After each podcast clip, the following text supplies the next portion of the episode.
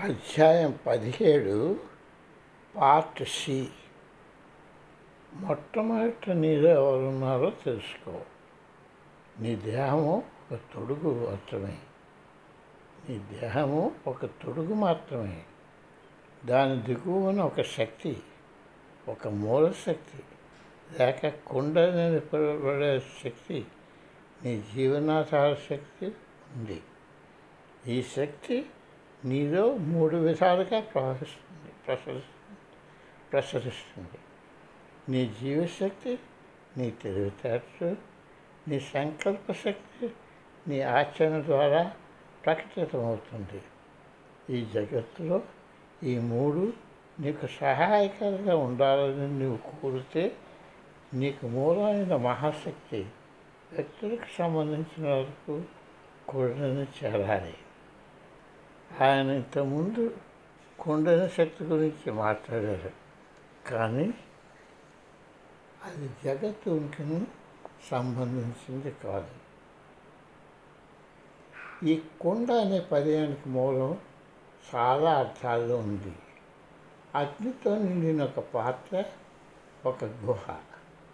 దీని అనగా గుహలో నివసించినది. నీ దేహంలో ఎల్లప్పుడూ రగులుతున్న ఒక అగ్నిపాత్ర ఉంది. కానీ నీకు అది తెలియదు ఏ మూలశక్తి భావాలను మూడు ప్రవాహాలుగా ప్రశంసగలదో అట్టి అగ్నిని ఎలాగలిపి దారి చూపాలో నీకు తెలియక నీవు బాధపడుతున్నావు. నీ జీవశక్తి చుట్టుకొని ఉన్న పాములే నిద్రాణ స్థితిలో నివసిస్తూ ఉంటుంది. ఆ శక్తిలోని అతి చిన్న భాగం చదివి నీవు కొద్దిపాటి ఆలోచనలు కోరికలు పనితీరుతో సజీవంగా ఉండేటట్టు చేస్తుంది. ఆకాశం నుండి ఒక సంజీవుని నీలో మెల్లమెల్లగా చేరుకుంటున్నది. అది పాత్రలోనున్న అగ్ని కాజేస్తున్నందున దాన్ని సమంగా అందుకోలేకపోతున్నావు. ఆ మరుశక్తి ఆ నిద్రిస్తున్న పాము ఆ రసాన్ని త్రాగుతూ మత్తులో ఉండిపోతుంది. అందుచేత నీ ఆలోచనలు నీ పనులు బహు తక్కువగా ఉంటాయి. నువ్వు నీ భవిష్యత్తు గురించి విచారిస్తూ ఉంటావు.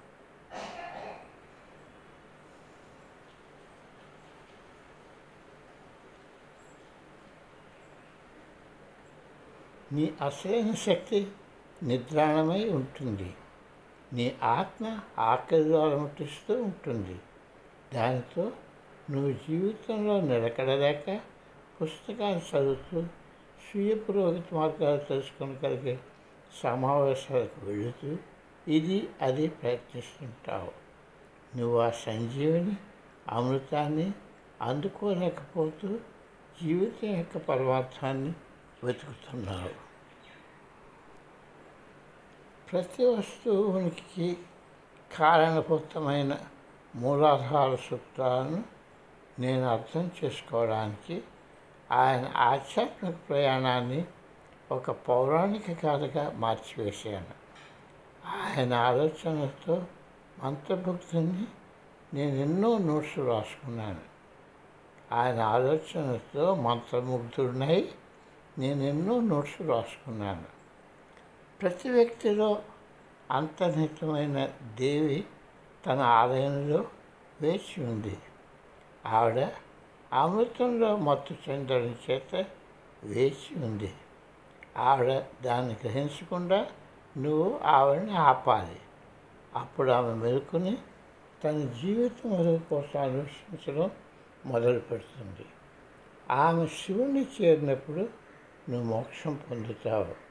ఇదంతా దేహం అనే దేవాలయంలో జరుగుతుంది. ఆయన మాటలు నన్ను కలిసి విషయాయి ఎందుచేతనంటే ఈ పౌరాణిక గాథలను అర్థం చేసుకోవడానికి నేను చేస్తున్న ప్రయత్నాలతో ఇవి ఏకీభవించాయి.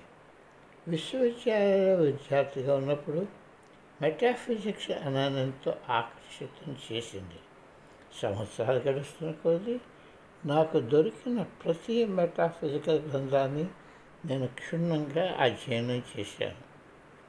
ప్లేటో అరిస్టోటిల్ ఇతర మధ్యయుగ తత్వశాస్త్రజ్ఞులు నన్ను ఎంతో ఆకర్షించారు. కానీ ఏదో లోపం కనిపిస్తూ వచ్చింది. అది స్థూల జగత్తులకు సూక్ష్మ జగత్తుకు ఉన్న సంబంధం.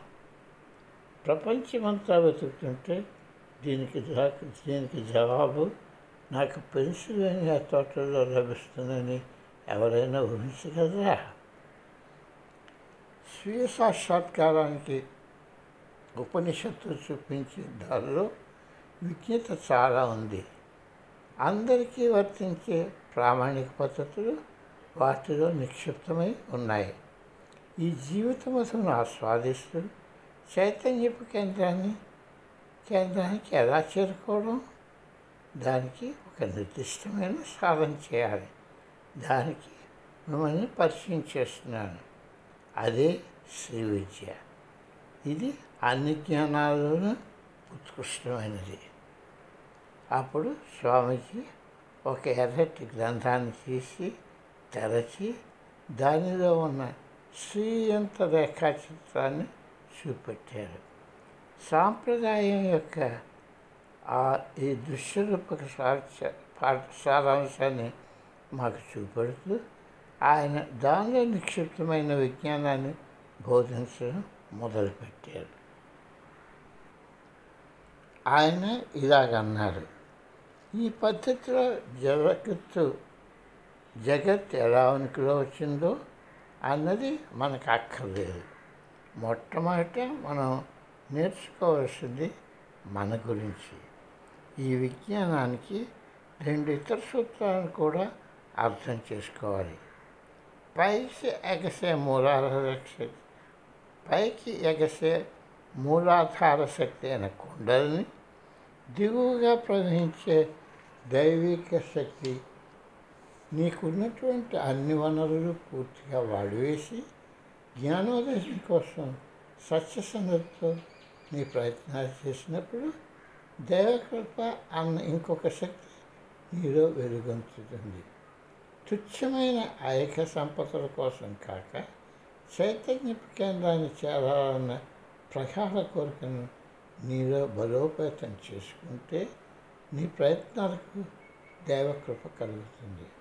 అప్పుడు నువ్వు మృత్యువు నుండి అమరత్వం పొందడం నేర్చుకుంటావు. సత్యం తన విధులను బహిరంగ పరిస్థితులు పరిస్థితుకు నీలో నువ్వు పరిస్థితులను ఏర్పరచుకోవాలి. సాధకుడు సంసిద్ధుడయ్యేదాకా సత్యం మరుగుపడి ఉంటుంది అని స్వామీజీ ఇంకొక సాయంత్రం తెలిపారు. ఆధ్యాత్మికత ఏ తెగకు సంబంధించింది కాదు. నీ నిజ స్వరూపం జగత్తు యొక్క స్వరూపం అన్న రెండు వాస్తవికతలను అర్థం చేసుకోవడంతో నువ్వు ఉన్నత ఆధ్యాత్మిక స్థితులకు ఎదగడానికి సంసిద్ధులు అవుతావు.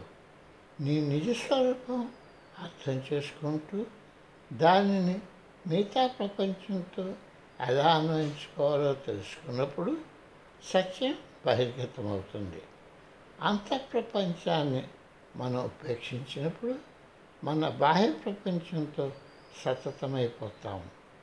చివరకు ప్రపంచం నీకు సంపూర్ణ సంతృష్టిని ఇవ్వలేదని తెలుసుకుంటావు. నీ ఆత్మకు రేటు ట్రూత్ సంపూర్ణత కలుగు చేయదు దీనివల్ల నువ్వు నిరాశపడకూడదు. నువ్వు ఈ ప్రపంచానికి కాక ఏదో అతీతమైన దానికొకరకు ఇక్కడికి వచ్చేవని తెలుసుకోవాలి. వ్యక్తులు పనికి వెళ్ళి విషాదంలో తిరిగి వస్తారు. వారు వారి పనిని ఇష్టపడరు. అలాంటప్పుడు అది వాళ్ళకు వాళ్ళపై మంచి అభిప్రాయం రాకలుస్తుంది ఎప్పుడైతే నీ విధులను ప్రేమతో స్వీకరిస్తావో అప్పుడు నీకు ఒక స్వేచ్ఛాభావం కలుగుతుంది. ఆయన ఆయన ఇంకొక రాత్రి విశదీకరించాడు. నువ్వు భావోద్రేక సమస్యలతో సతమై నీ మనస్సులో సమస్యలను పునశ్చరణ చేసుకుంటుంటేను అప్పుడు నువ్వు నాడీ శోధన సాధన మొదలుపెట్టాలి. నువ్వు ఆహారం లైంగిక వంటి భౌతిక సమస్యలో మునిగినప్పుడు ఉచ్ఛ్వాస నిశ్వాలు సమపాలనలో అంటే ఈక్వల్ లెంగ్త్ ఉండేటట్టు సాధన చేయి ఈ విధంగా నీ జీవశక్తి నిన్ను ఇబ్బందిలో పెట్టడం కాక అది నీ అధీనంలో వచ్చేటట్టు చేసుకోగలవు అని ఆచరణ పరంగా తెలిపారు. భావాల నుండి ఆలోచనను వేరు చేయకు. నీ యొక్క బలవత్తరమైన ఆలోచనను నీ బలవత్తర భావంతో ఆసరా ఇవ్వు నీకు నియంత్రణ అవసరం అవుతే అప్పుడు నీ శ్వాసను ధ్యానానికి ఆధారంగా చేసుకో. ఉచ్ఛ్వాస నిశ్వాసాలు సమపాలంగా చేసినప్పుడు ప్రశాంతతకు ప్రశాంతతకు దారితీస్తుందని గుర్తుంచుకో. నా మనస్సులో మా ఆఖరి రిట్రీట్లో ఒక సాయంత్రం ముద్ర వేసుకొని పోయి ఉంది. ఎల్లప్పుడూ ఉత్సాహంగా ఉండే విధంగా కాక స్వామీజీ అసాధారణ ధోరణిలో మాట్లాడడం మొదలుపెట్టారు. నెమ్మదిగా ఆయన మాట్లాడిన మాటలు రాబోయే సంఘటనను వెల్లడి చేశాయి ఆయన ఇన్స్టిట్యూట్కి వచ్చే కష్టాలను తెలిపారు. ఆయనకు ఆంతరంగికులనుకున్న కొంతమంది ఆయనను ఎలాగ మోసగించబోతున్నారో తెలిపారు. ఆయన మా భవిష్యత్తును వర్ణించారు. ఆయన మమ్మల్ని ప్రపంచానికి హిమాలయ సాంప్రదాయాన్ని మా ప్రత్యేక రీతిలో తెలియజేయడానికి ఎంపిక చేశానని తెలియజేశారు.